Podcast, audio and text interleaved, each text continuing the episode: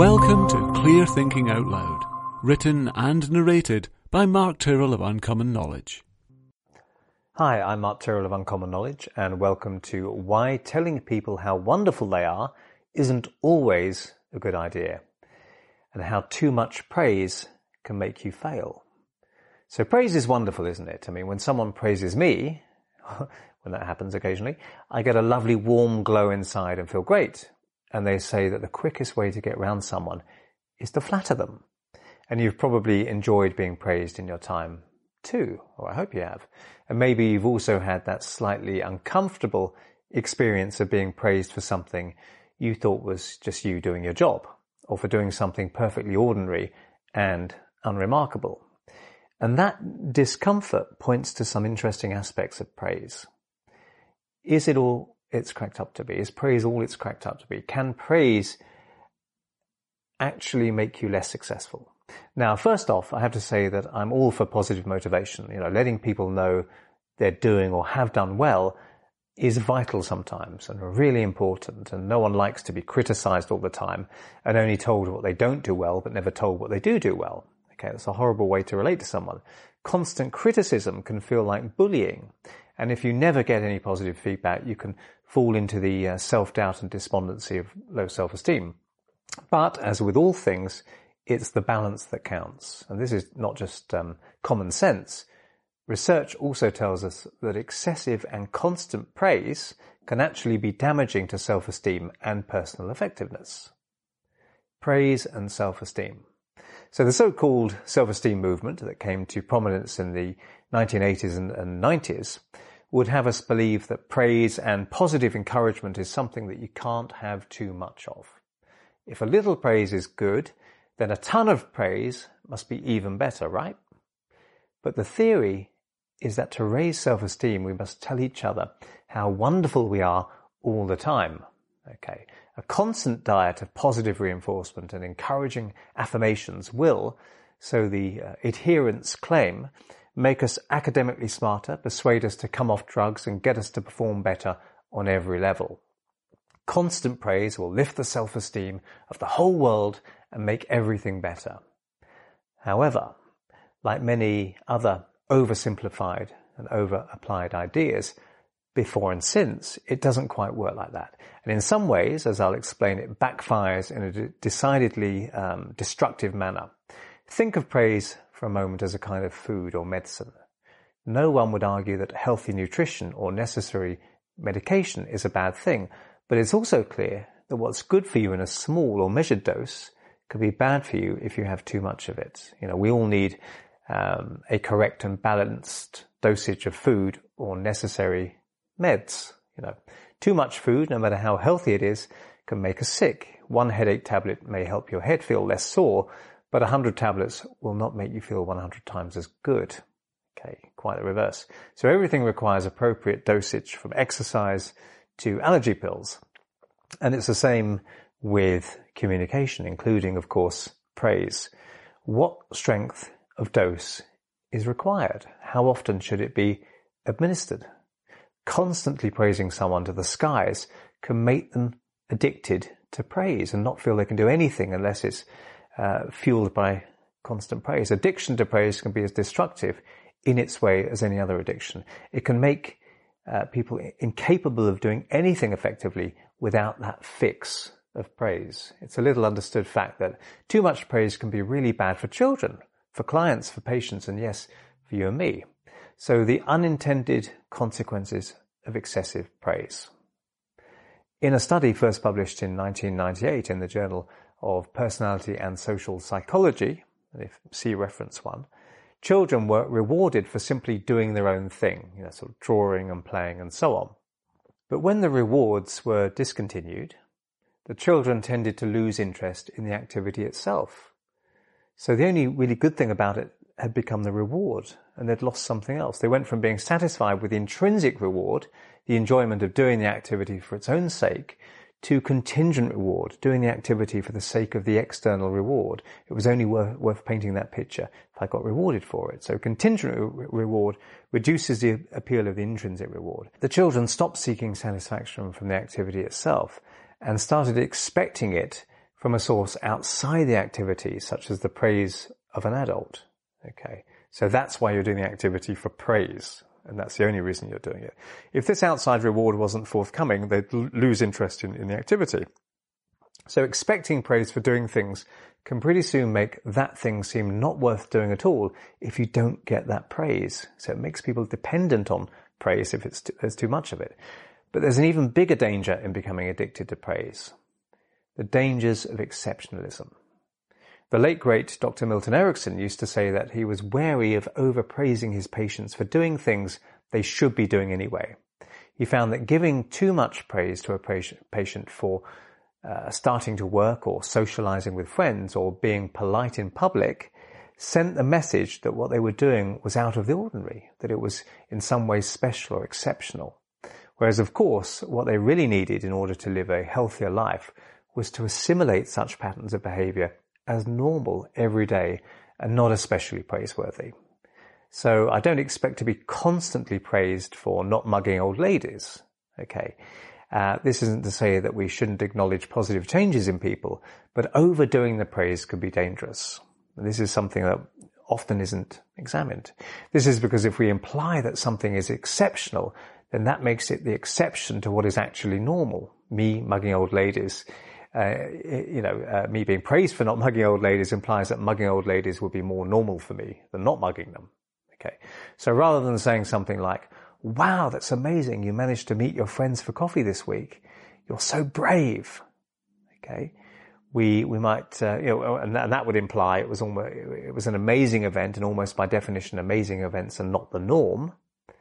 We might rather say something like, you know, it's good to hear that you've started meeting your friends for coffee. That's a much more normal way of living than staying shut in your, in your room all the time. Okay. So we are giving them positive feedback, but we're not showering them with, with praise uh, for doing something that's just should be part of their normal existence.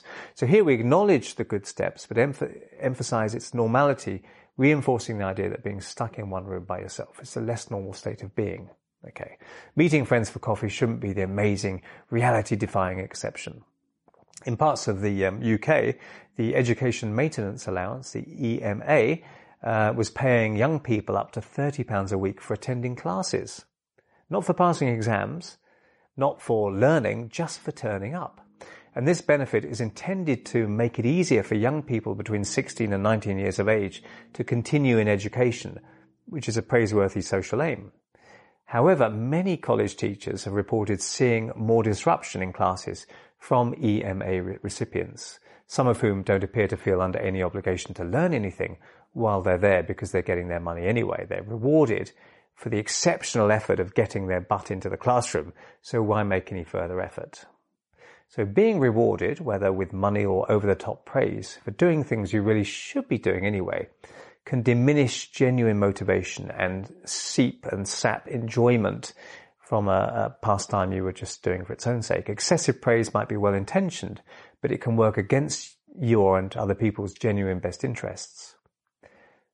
Counterproductive results. Imagine a self-harmer, maybe someone who cuts themselves with a blade or smokes cigarettes. This person routinely harms themselves. Now, if a self-harmer starts to resist this self-sabotaging behavior, that of course is an excellent thing. But if you try to encourage them by showering them with excessive praise for not doing what they shouldn't be doing anyway, this encouragement carries a malign subtext. Essentially, it says, what you are doing, not self-harming, is very difficult and therefore extraordinary. And by extension, it would be more ordinary and therefore normal to just go back to the self-harming. Hugely praising someone for being strong and brave in not smoking implies that it is and always will be a continual struggle requiring huge degrees of courage to not self-harm in that way. So I would much rather convey the message, great, you've stopped smoking. Now let's move on. But this is not just about stopping a negative behavior and engaging in a positive behavior. Consider positive behavior on its own. You know, those worthwhile things that we could be doing, like giving up time to help others or signing up for a course in some subject or skill, the kind of things that you feel you should be doing to be a better person. Imagine a person who would only ever consider engaging in such activities if someone guaranteed to keep telling them how wonderful they were for doing it. Okay, how genuinely effective would such a person be? Positive labels can do as much damage as negative ones. Excessively praising someone could actually make them less happy in the long term because it can diminish their capacity to find intrinsic reward in anything, which would be a massive handicap. We need to move on from labeling good actions and good behaviors as out of the ordinary, even if we are only doing this implicitly. Praising children for turning up to school or not being disruptive or actually handing in their home assignments is poor preparation for a life of real excellence because we're turning normal into excellent and genuine excellence thus loses its value. Making a huge deal out of anything someone achieves or attempts may just be encouraging praise addiction and being a praise junkie is an impediment to real success. The weird fact is that being positively labeled may be as detrimental to genuine success as being negatively labeled.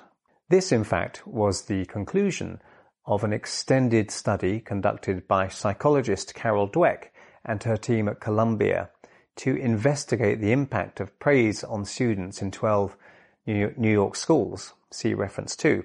And they found that kids who were praised for being smart stopped making an effort much earlier than kids praised for working hard. Okay.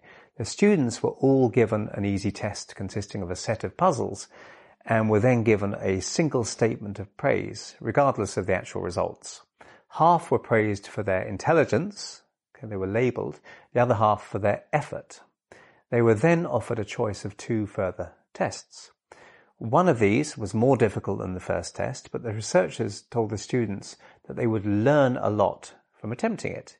The other was a simple test, very like the one that they'd done the first time round. And the children who'd been praised for their effort overwhelmingly chose to tackle the harder test. Those who have been praised for their intelligence, told that you're smart, mostly chose to do the easy test. So why was that? Well, why would you risk losing that lovely praise, which seems after all to be the object of the endeavor, okay, um, by not doing so well and then risking losing that label? The trouble is empty praise can make looking smart more important than being smart. The self-esteem movement has focused on praising people just for being who they are. It didn't warn us of the possible dangers of doing this.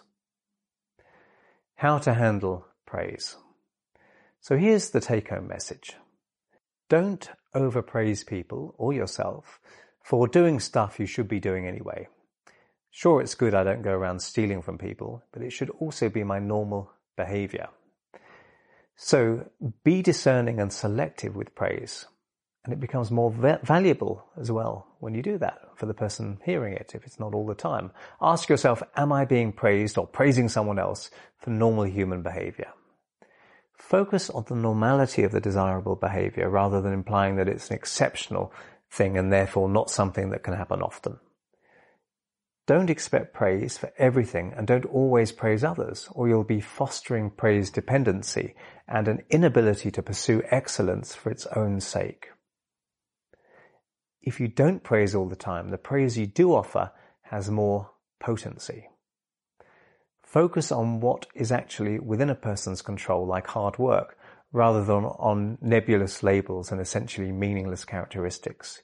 You've worked really hard implies that success was something they could consciously influence. Telling someone they're fabulous for completing something gives them no meaningful information about their input. Sugar is nice, but a little goes a long way and too much can really screw you up. The right kind of praise at the right time and in the right quantity can help you develop the habit of excellence, but a diet of uncontrolled praise won't do you or anyone else any favors. For more information on praise and self-esteem, read my book, A Helping Hand. I'm Mark Tyrrell of Uncommon Knowledge, and if you'd like to subscribe to my email newsletter, you can find it over at unk, that's unk.com slash blog.